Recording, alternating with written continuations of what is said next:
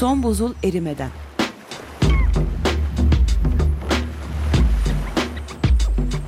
Küresel iklim değişikliğinin bilimsel gerçekleri üzerine.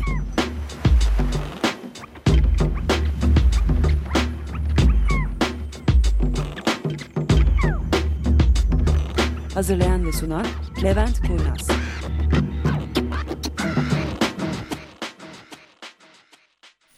Hoş geldiniz bir programımıza daha. Bugün 29 Eylül 2009 Salı. Merhabalar ben Murat. Merhaba ben Berna. Ve iki tane konuğumuz var. Esasında bu programda biz bir şey anlatmayacağız. Konukları birazcık sorularımızla meşgul edeceğiz. Onlar da ellerinden geldiğince e, cevap vermeye çalışacaklar. Önce sizleri bir tanıyalım. Ben İpek, Greenpeace Gençlik Ekibinden. Ben Elif. Ben de Greenpeace Gençlik ekibinden. Şimdi temel noktamız şu arkadaşlarla kapıda konuşuyorduk. Bu programın dinleyicilerinin pek çoğunun gerçekten Greenpeace'i tanıdığını düşünüyoruz.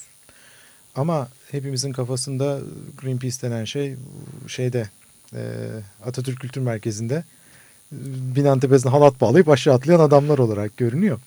Bu arkadaşlar onlardan biraz farklı göründükleri için biraz genelde Greenpeace'i konuşalım istedik. Sonra onların bir projeleri var. Çok güzel bir projeleri var. E, temelde sevgili başbakanımızı Kopenhag'a göndermek üstüne yoğunlaşan o projelerinden de bahsedeceğiz. Öncelikle dışarıda birazcık antrenman yaptık. İlk sorumuz Greenpeace ne? Sınav hadi bakalım. Evet. Greenpeace hani e, küresel bir örgüt bir kere. Yeşili ve barışı destekleyen bir örgüt. Adı da üstünde zaten. E, dünya çapında hani şubeleri olan değişik ülkelerde şubeleri olan bir örgüt ve Hollanda başlı yani merkezli olmak üzere. E, biz de işte Türkiye İstanbul'da hani kendi Greenpeace ofisimizde hani biz de gençlik ekibini kurduk. Peki bu gençlik ekibi ne? Ee, gençlik ekibi daha yeni bir ekip. Çok genç bir ekip gerçekten. Ee, hani 18 yaş altı ve üstü çok olmadan genellikle 18 yaş altındaki gençlerin katılımıyla kurulan bir ekip. Kaç kişisiniz peki? Yani falan. toplantıya genelde insanlar karışık geliyor. Yani bir türlü tam olarak olamıyoruz ama e, aslında 50 kişi falan varız sanırım. İnternetten de toplam. Yani ağımız 50 kişi civarında ama hani Toplantıya pek katılanlar- toplayamıyoruz. Evet 10 kişi civarında. Peki toplandığınız zaman ne iş yapıyorsunuz? toplandığımız zaman e, hani kendimize koyduğumuz hedeflerimiz falan oluyor Evet. hafta içerisinde. O konularda çalışmalarımızı konuşuyoruz. Ve zaten hani son toplantılarında asıl e, konusu Kopenhag zirvesi. Evet. O Şimdi yüzden- Kopenhag zirvesi ne peki? E, bu bir iklim zirvesi e, Aralık ayında gerçekleşecek Kopenhag'da. Bu bütün dünyanın katılımıyla gerçekleşecek bir iklim zirvesi. İşte alınacak kararlar Sen rahat ol. e, alınacak kararlar iklimi sorununu, küresel ısınma sorununu engellemek üzerine olacak kararlar. Yani gelişmiş ülkelerin başkanlığında, önderliğinde yapılacak bir zirve. Türkiye'nin de katılması.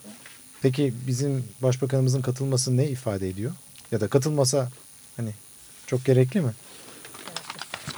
Evet gerekli çünkü e, özellikle bu çünkü hani Kopenhag'ı biz şey olarak tanımlıyoruz. Bilimsel verilerle desteklenmiş. Yani tanımlar yer derken orada yapılan anlaşmanın böyle olmasını istiyoruz. Bilimsel verilerle desteklenmiş gerçek iklim anlaşması. Çünkü e, özellikle e, 1990 seviyesinden beri bu e, gelişmiş ülkelerde hani Kyoto'da imzalandı ama Kyoto çok fazla etkili olduğunu söyleyemeyeceğiz.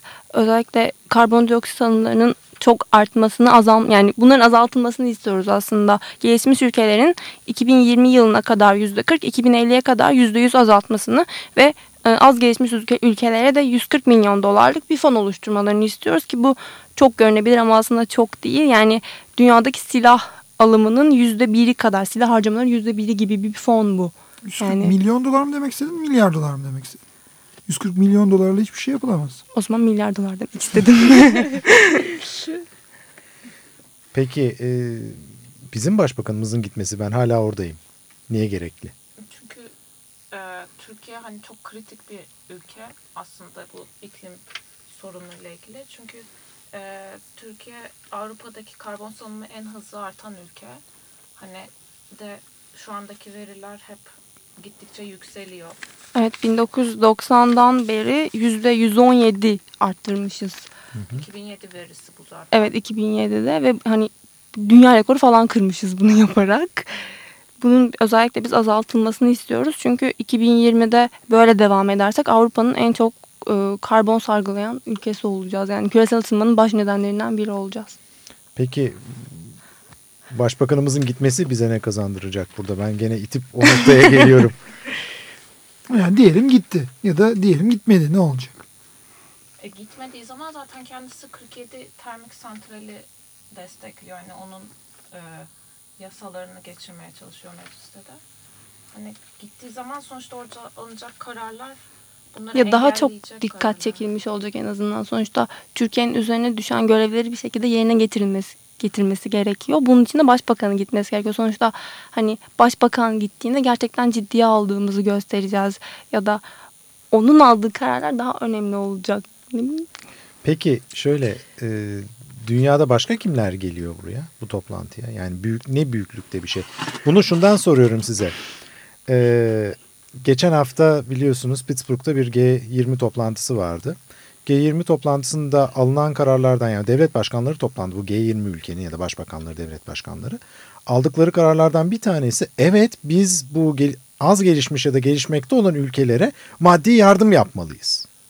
Tamam ama bu konuyu görüşmek üzere Maliye Bakanları gelecek sene müsait oldukları bir vakit toplansınlar gibi saçma sapan bir karara vardılar. Şimdi bu Kopenhag biraz daha geliştirelim. Niye önemli? Yani bi- bizimkiler siz de katılın bu konuya. Yani Kopen- Kopenhag şu anda Kopenhag Kopenhag diyoruz. Kopenhag ne? Ya bu zaten bu hani Kyoto'nun bir sonraki versiyonu değil mi? Yani şimdi Kyoto 2012 sonuna kadar. Evet. Değil mi? Ondan sonra 2013'ten itibaren dünya bağlamında bağlayıcılığı olan bir toplantı, bir kural yok daha. Hı hı. Şimdi bunda iki grup ülke var dünyada. Bunlardan Amerika tarafı bir ki biz de Amerika tarafını destekliyoruz ülke olarak. Ee, benim açımdan hani şahsi olarak baktığımda Amerikan başkanı Kopenhag'a gidiyor mu? Eğer gidiyorsa o zaman Türk Başbakanı'na gider. Gayet basit bu. Çünkü onlar ne yaparlarsa biz de onun aynısını yapacağız arkalarında. Çünkü bizim politikamız iç içe bütün Amerika'nın bu konudaki politikasıyla. E gidiyor mu? Şimdi göreceğiz gidip gitmeyeceğini. Mesela geçen sefer Kyoto'da Amerikan başkanı yoktu. Zaten imzalamayan ülkeler bir biz Hayır. Amerika imzaladı. sonra. Hayır hayır hayır. Amerika anında imzaladı. Yalnız bu anlaşmaların yürürlüğe girmesi için meclislerin onayı gerekiyor. Amerika'da meclise sunulmadı bu anlaşma. Hmm. Yani meclis çünkü açık açık belirtti. Bize gelirse biz bunu kabul etmeyeceğiz diye. Onun için meclise sunulmadı bile. Amerika'daki durum o. Yoksa Amerikan başkanı imzaladı. Başkanın im- imzalaması o gayet kolay bir şey. Bizim başbakanın da imzalaması o kadar çok zor bir şey değil. Ama tabii biz şanslı olarak yani bu konuda şanslı olarak eğer başbakan buna evet diyorsa meclisin başbakanın dediğinin peşinden gitmesi daha kolay. O bağlamda. Ha şimdi sizin demek istediğinizi toplayarak biraz. Şimdi e, dolayısıyla bir Kyoto'nun yerine geçecek bir anlaşmadan söz ediyoruz. 2013'ten itibaren dünyanın nereye gideceğine dair. Biz programlarda gayet üstüne basa basa basa basa basa basa diyoruz ki bu iş eğer 2015 civarında çözülmeyecek olursa ki 2015'te bu dediğimiz yüzde 40 seviyelerine ulaşmamız gerekiyor. Bu işin herhangi bir şekilde çözümü yok. Ve bu devlet başkanları da 2015'te biz bunu çözecek miyiz, çözmeyecek miyiz diye toplanıyorlar. Bu sebepten de eğer oraya bir Maliye Bakanı gidecek olursa Maliye Bakanı'nın hükümet ya da devlet adına bir şey söylemeye yetkisi yok. O anca ben bir başbakanıma sorayım diyecek bunu. Dolayısıyla eğer Türkiye yani e, Kopenhag'da bir karar alınacaksa ve eğer Türkiye'de evet biz dünyanın geri kalanıyla hareket edeceğiz diyecekse Kopenhag'da bunu diyecek olan kişi başbakan. Başka birinin o yetkisi yok Türkiye adına bunu söylemekte. E peki diyelim ki başbakan gitmedi. Kim gidecek bizden? Ee, bir sonraki adam kim? Senin yani tahminin çevre benim ve, tahminim. Çevre ve Orman Bakanı Orman mı gönderecekler? Evet. Ya da baş müzakereci. Hmm. Hani nasıl olsa Avrupa Birliği hadi bu da Avrupa'nın bir işi. O gitsin. Çünkü onlar hani herhangi bir yetkiye sahip yani detayları konuşabilirler ama bu büyüklükte yani biz Türkiye'yi böyle bir anlaşmaya yolluyoruz ve biz bunun altına imza atarız diyecek bir ses gerekiyor. Onun için başbakanın gitmesi gerekiyor. Şimdi ben çok konuştum tabii bir müzik arasına gidelim sonra tekrar devam ederiz sohbetimize.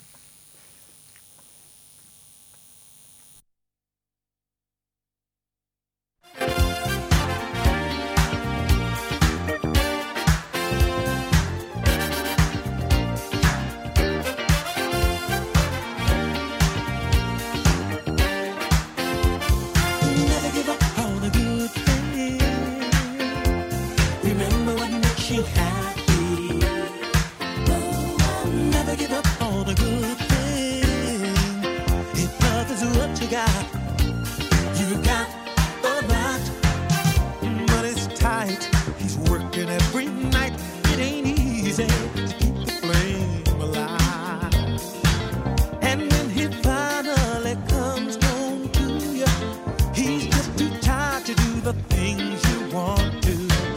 You can't help but wonder to your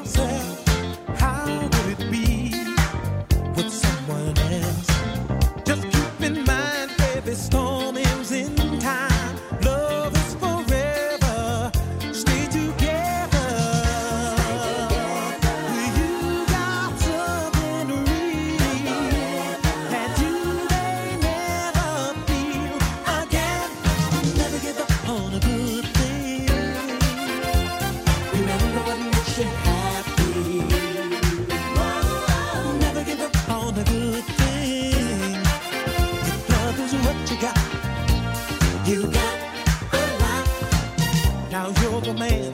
You got to understand. She don't need to make the scene. Like you, she feels all the weight you're under. And when she breaks, is it?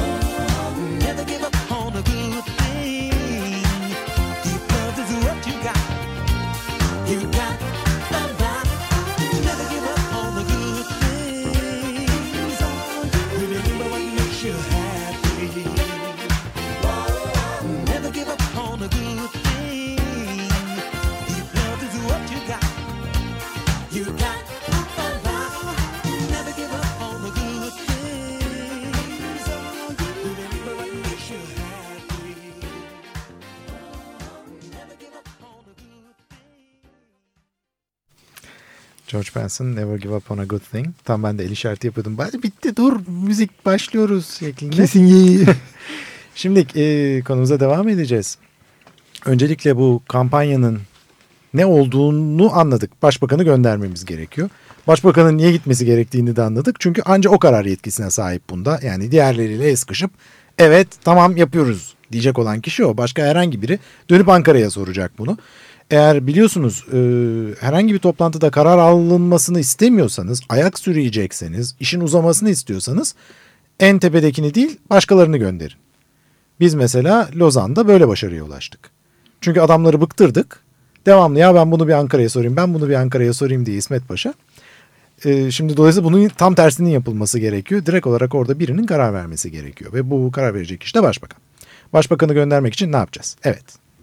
Başbakanı göndermek için bize destek verin isterseniz. Şu an bir imza kampanyamız var. Aslında bu imza kampanyasına 10 bin imza olarak başladık. Ama çok mutluyuz. Bir ay içinde 10 bin imzayı topladık. Hatta şu anda 17 bin imzadayız sanırım. Harika. İşte 20 bin imzada bir basın toplantısı düzenleyeceğiz. İşte bu- bakın biz 20 bin imza topladık. Şu anki hedefimiz 100 bin diye. Ee, bundan sonraki hedefimiz hani aslında 100 bin imza toplamak istiyoruz. Çünkü sesimizi gerçekten başbakanı duyurmak istiyoruz. Peki nasıl katılacaklar? Diyelim ki ben evet ya- yaşasın ben bir kampanyaya katılmak istiyorum dedim. Ne yapacağım? Hmm, Öncelikle internet sitemiz var. İklim için oneminute.org. Bu da e, one minute da İngilizce değil, Türkçe. Yani, Okunuşuyla. Evet. V-A-N-M-I-N-U-T şeklinde. Ee, sonra biz İstiklal'de ve Kadıköy'de imza topluyoruz. Genellikle Süreyya Sineması'nın önündeyiz. Rex'in oradayız. İşte hmm, İstiklal Caddesi'ndeyiz. Oralarda bize karşılaşabilirsiniz. Böyle bize Sizi böyle gördükleri zaman nasıl tanıyacaklardı? Biz tanıdık. Bizim- Okey. biz zaten hemen attık. Tişörtlerimiz Evet tişörtlerimiz var. Beyaz Tasarım. tişörtü. Ayrıca zaten herkese böyle imza verin imza verin diye koşuşturuyoruz. Kaçmasınlar bizden. Evet. Peki şimdi bu bizim memlekette birazcık korkucu, korkutucu bir olaydır bu imza vermek. Evet, Evet. çok zor oluyor zaten. Peki insanları nasıl ikna edeceğiz imza vermeleri için? Yani niye korkmamaları gerekiyor imza vermekten? Yani bu ne bu imza verdikleri şey? Ya biz bu mektup aslında hani Yani imzaladık. dilekçe değil, bir şey değil. Direkt başbakana yazılmış bir mektup hani sevgili başbakan diye başlıyor. Var mı o mektubun? Evet bir Onu isterseniz birazcık okuyun. Hani okuyayım. Kısaysa oku hemen. Biraz Aslında çok biraz açıklaması var Kopenhag'daki şey ama mesela sevgili başbakan Aralık 2009'da Birleşmiş Milletler tarafından Kopenhag'da düzenlenecek olan hükümetler arası iklim değişikliği konferansının karbon salınımlarının düzenlenmesi açısından öneminin bilincindeyim ve bu konferans hakkında farkındalık uyandırmak amacıyla gençlerin başlattığı bu imza kampanyasını destekliyorum Diye diye başlıyor. Hmm. E sonra hani daha bilimsel verilere giriyor hani 2020'de şu kadar artacak falan diye. İşte altında da ad, soyad, şehir, meslek, cep telefonu, e-posta, tarih, imza var.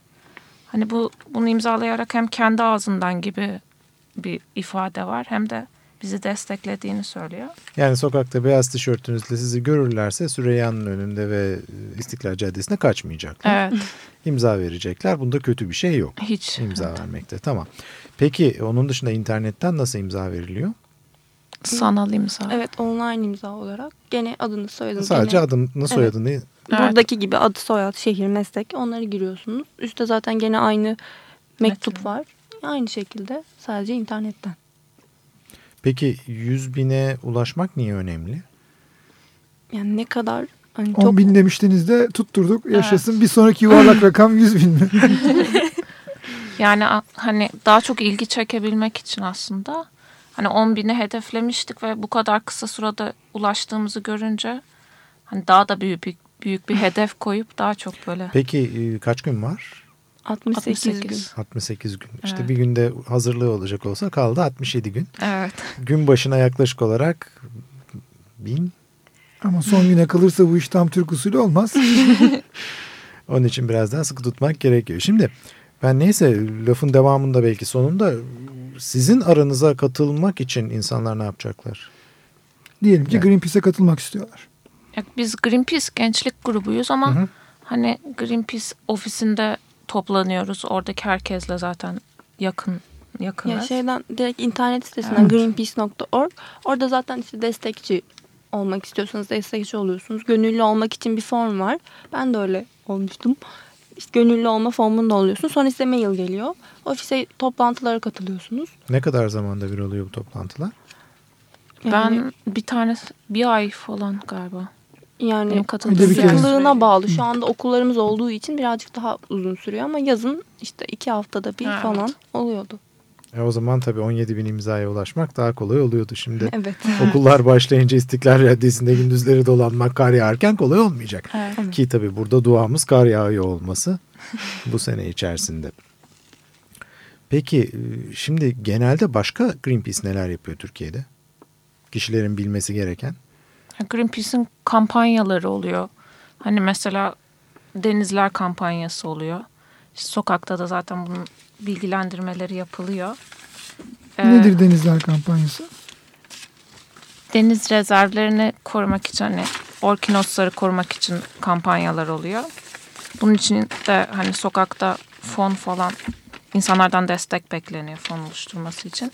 Ayrıca mesela e, gemisi geliyor Greenpeace'in en son olan şey Greenpeace'in gemisinin gelmesiydi. Fısıldaşmayın kendinize.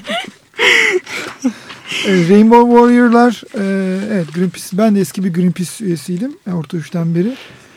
Rainbow Warrior diye bir gemileri var Greenpeace'in. Dünya dünya geziyor. Aslında eskiden bir tane vardı. Sonra batırılınca bunlar mitoz bölümüyle çoğalıyorlar. Artık daha fazla var Rainbow Warrior'lardan. Nerede? Yeni Zelanda'da mı? E, evet. Öyle Yeni Zelanda mı? Fransızlar batırdı Fransızlar onu biliyorum. batırdı, Fransız e, gizli servisi batırdı. E, e, onlar geliyor ara sıra. Sadece böyle çılgınca eylem yapmıyorlar. Bazen gayet adam başı, ak- aklı başında eylemleri de var. Ben tabii şahsen bir nükleerci olarak nükleer kampanyalarına katılmıyorum ve e, nükleer enerjinin e, iklim değişikliğine çarelerinden biri olduğuna inanıyorum. Ama e, ne kadar çok insan doğayla, tabiatla iç içe olur ve ne kadar dünyaya kıymetini bilirse o kadar iyi. Tabii o açıdan çok iyi bir şey Tabii yapıyorlar. sen çocukları buldun karşında atıyorsun değil mi? Evet kolay oluyor. Bunların abileri gelse sustururlardı seni şimdi. Yok o ayrı bir konu onu başka programlarımızda da değindik. Esasında burada hani Murat ayrı bir konu olabilir. O zaten meslekten nükleerci olduğu için gene de her ne kadar e, iklim değişikliği konusunda çalışıyor olursa olsun e, hiçbirimiz nükleer enerjinin iyi bir şey olduğuna inanmıyoruz. Torunlara radyoaktif atık bırakmak Evet. özü. Evet. Yani nükleer, torunun- nükleer enerji kötü. Yanlış anlaşmayalım. Hepimiz aynı şeyde hemfikiriz bunda. Keşke dünyada hiç nükleer enerji kullanılmıyor olsa. Dünyada keşke her şey güneş enerjisi ve hidroelektrik santraller, rüzgar, enerjisi, enerjisi. bu tür şekillerde enerjimizi kazanıyor olsak. Hepimizin dileği bu. Nükleer enerji kötü. Bunu biliyoruz. Evet, Greenpeace de bunu istiyor. Biz söyleyemedik ama. Ama pratik olarak tabii işler dönüşünce iş- işler değişiyor. Ama iklim açısından baktığımızda termik santral açılması demek daha çok karbondioksit salınımı demek. Yani kötünün, iyi- kötünün iyisini seçmek gibi bir şey belki de. Maalesef. Evet, yani öyle. o Murat'ın dediğini o bağlamda anlayalım. Yoksa ondan sonra e, saat 5'ten itibaren telefonlarımız çalmaya başlayacak. Açık radyoda Evet. nükleer enerji e, taraftarı konuşuyorsunuz diye. Esasında hiç öyle bir şey yok. Nükleer enerji kötüdür. Onda hiç tartışmamız yok. Ama termik santraller nükleer enerjiden de kötüdür. Temel demeye çalıştığımız şey bu. Evet sanıyorum vaktimiz sona eriyor. Misafirlerimize teşekkür ediyoruz. Biz teşekkür Evet, biz ederiz. teşekkür ederiz dinlediğiniz için. Şu kampanya biraz daha devamına ersin. 6 Aralık sanıyorum değil mi? Kopenhag. Evet. Hadi bir kere daha tekrarlayın web adresini kampanyanın. İklim için oneminute.org. İklim için van yani Minut. V-A-N me, minut değil mi? Evet. Minut.org. Evet.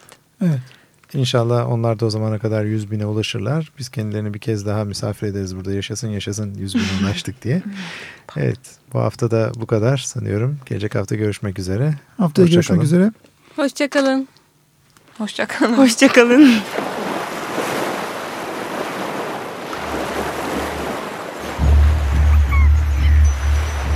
Son buzul erimeden.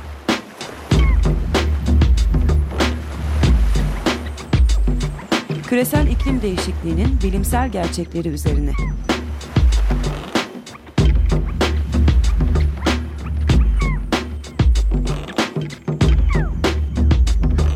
Hazırlayan ve sunan Levent Kurnaz.